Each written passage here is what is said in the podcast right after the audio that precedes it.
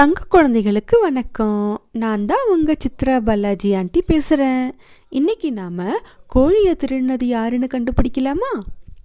அந்தியூர் அப்படின்னு ஒரு ஊர். அந்த ஊருடைய நீதிபதி வழக்குகள் எல்லாத்தையும் சாமர்த்தியமாக விசாரித்து நீதி வழங்குறதுல ரொம்ப பேர் போனவர். அவர்கிட்ட ஒரு நாள் ஒரு வித்தியாசமான வழக்கு வந்துச்சு.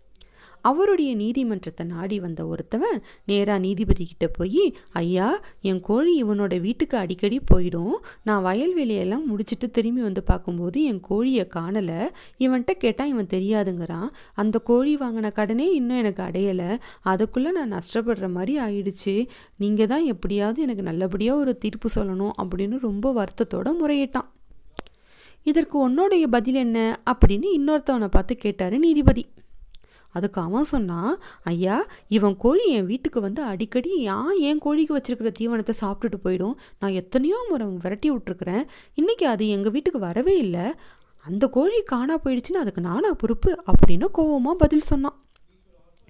உடனே நீதிபதி என்ன செய்கிறதுன்னு தெரியாமல் சரி நீங்கள் ரெண்டு பேரும் போங்க.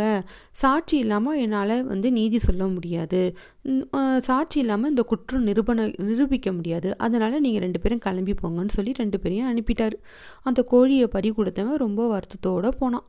ஆனால் அந்த கோழியை திருடினான் பார்த்தீங்களா ஒருத்தவன்? அவன் ரொம்ப திமுறாக நடந்து போனான். அவன் தான் குற்றவாளி அப்படின்னு நீதிபதிக்கு தெளிவாக தெரிஞ்சுது. ஆனால் என்ன பண்ண முடியும்? சாட்சி இருந்தால் தானே நம்ம தீர்ப்பு சொல்ல முடியும். சாட்சி இல்லாமல் அவனுடைய குற்றத்தை நம்மளால் எப்படி நிரூபிக்க முடியும்?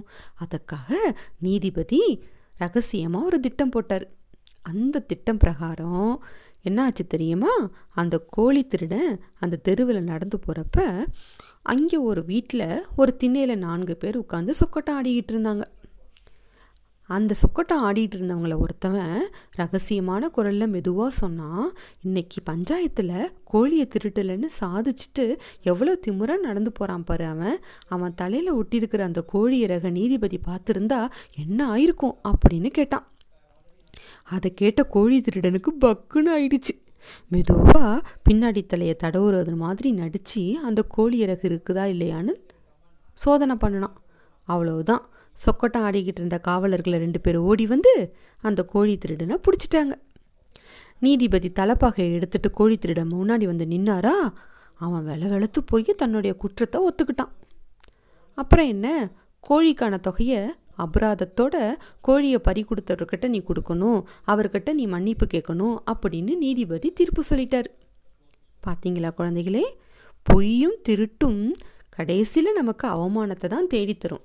அதனால் வாழ்க்கையில் எந்த சூழ்நிலையிலையும் நம்ம பொய்யும் சொல்லக்கூடாது திருடவும் கூடாது. இதுதான் இன்றைய கதை. சரி இப்போ உறங்க போகலாமா இனிய இரவு வணக்கம்.